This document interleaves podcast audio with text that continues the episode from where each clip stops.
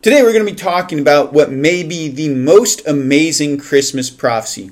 A review is a mystery that has been both the greatest joy and perhaps the greatest stumbling block for millions, maybe billions of people across the world. But before getting into that, I'd like to talk to you about a particular Christmas movie. The other day, Melissa and I, we were trying to find a movie to watch with the boys, a Christmas movie that we had not seen yet. And it needed to be fun, it needed to be funny and exciting, entertaining. Well, we did a little bit of digging and came up with the movie Jingle All the Way. I don't know if you remember Jingle All the Way. It stars Arnold Schwarzenegger and Phil Hartman and Sinbad.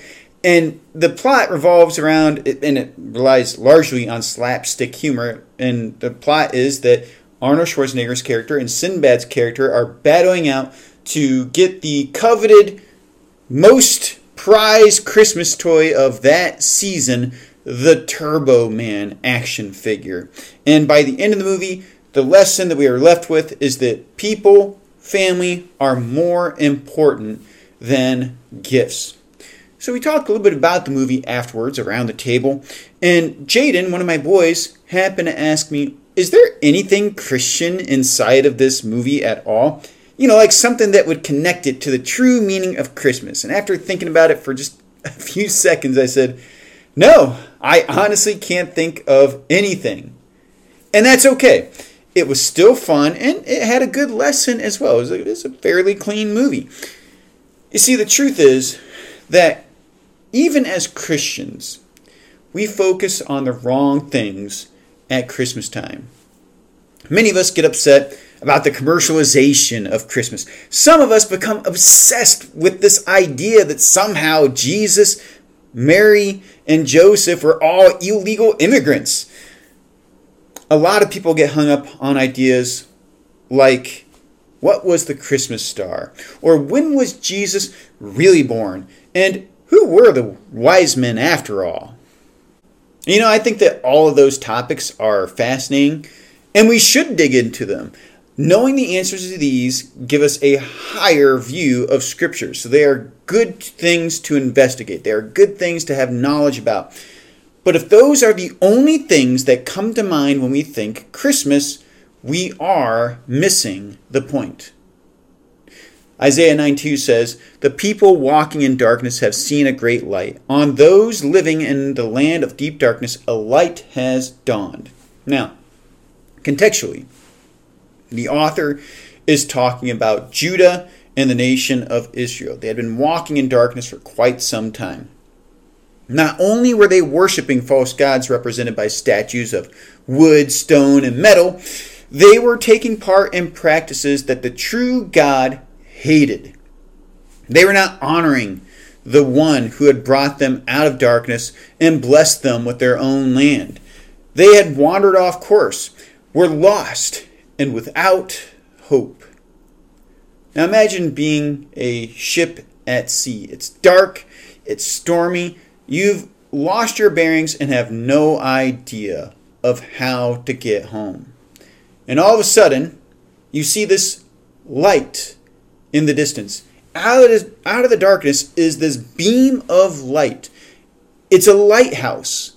And this light that is shining forth it is a trustworthy light. It is a faithful light. It is a light that is not going to draw you off course. It's going to bring you home because it is anchored to a rock. It cannot be shaken by the storm or disoriented by the darkness. So you're able to steer your ship towards the light and get your crew safely home. Likewise, God gave us a great light. God gave his people a great light who had wandered off course and could not find their way home. It started with the birth of a child. Isaiah 9 6. For to us a child is born, to us a son is given, and the government will be on his shoulders, and he will be called Wonderful, Counselor, Mighty God, Everlasting Father, Prince of Peace. There are scant few Christmas stories that get this message. And I'm including many of the classic Christmas stories as well. Think about some of the best things that people celebrate around Christmas time. Family. In the earthly sense, I can't think of anything better than family to celebrate around this time of the year. Generosity. Not only do we celebrate in generosity, we give freely, and that's good. Along with generosity is gifts. We like making our loved ones happy. The arts, movies, crafts, music. Christmas brings out some of the most beautiful artwork that mankind has ever known. You put up decorations around your house, so you all kind of become artists in your own ways. The insides of your houses become a different place than what they were the other 11 months of the year. These are all good things, and we should do them. We should embrace them and share them with others.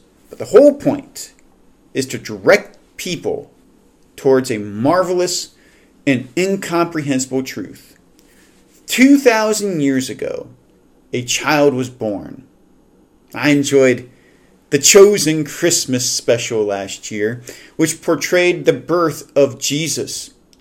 After the boy was born, Mary and Joseph were just staring at the child, not knowing exactly what to think. Mary and Joseph were blown away by what had happened, but then they were left with this very ordinary looking baby. They knew he was not ordinary. The angels had visited them and told them who he was. The baby was born, and there he was. A baby. And he was wonderful. This boy would grow to be the counselor of all mankind. More than that, shrouded in helpless flesh, this tiny, frail child, this weak, independent baby who had not even the strength to crawl after having been born.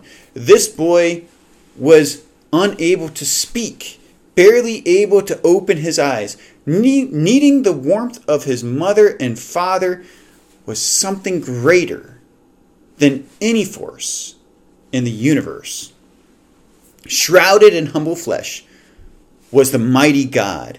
This was the one who parted the Red Sea, thundered atop Mount Sinai, opened the earth in judgment, and cast plagues upon oppressors in Egypt. Even more than that, this baby is the creator of the universe.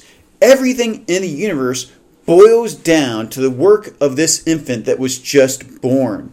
The sun, the moon, the stars, earth in all of its splendor. Niagara Falls, the Grand Canyon, Mount Everest, the Sahara Desert, the Arctic Plains, the mighty continents that span across the world and the oceans themselves. That's not to mention the countless stars, the quasars, the planets, the black holes, asteroids. The, this boy created gravity, electricity, dark matter, and the very light that baffles our minds. By the way, he made us as well. In the image of God, he created, created us. This boy, this baby, this one, the mighty God, brought into the world through humble means. Not on a chariot of fire, but born like the man that he was. The everlasting Father who transcends the created order and could stop all orbits dead in their tracks at the utterance of a word the Prince of Peace. Now, do you see how this all fits together? There's a song I like, and it's called Mighty to Save. And its lyrics go Savior, he can move the mountain. My God is mighty to save. He is mighty to save. Do you see what this song does? It brings together this element that our God is mighty and that he is our Savior. This child will usher in an era of peace like we have never known. The crazy part is, he doesn't even need a peaceful world to bring about peace. John 14, 27, Jesus said, Peace I leave with you, my peace I give you. I do not give to you as the world gives. Do not let your hearts be troubled, and do not be afraid. He said this in the midst of darkness, at the time that his disciples needed it the most. Do not be afraid, and do not let your hearts be troubled. My peace will sustain you and get you through these tough times. Even in the middle of a world that had gone mad, a baby was born. God did not wait for peaceful, for peaceful conditions to bring forth his son. He brought him in the middle of the craziness. God in the flesh. He's in here, in your heart, in the middle of the chaos. Lean on him. He gives you peace if you submit your heart to him. His yoke is easy and his burden is light. Cast all your struggles upon him. He can handle it. There is nothing that our God cannot do. I'd like to thank you for joining me for today's sermon. My name is Bill Seng from Faith Presbyterian Church. You can join us on Sunday mornings at 10:30 at our church service. Please don't forget to like, share, and subscribe.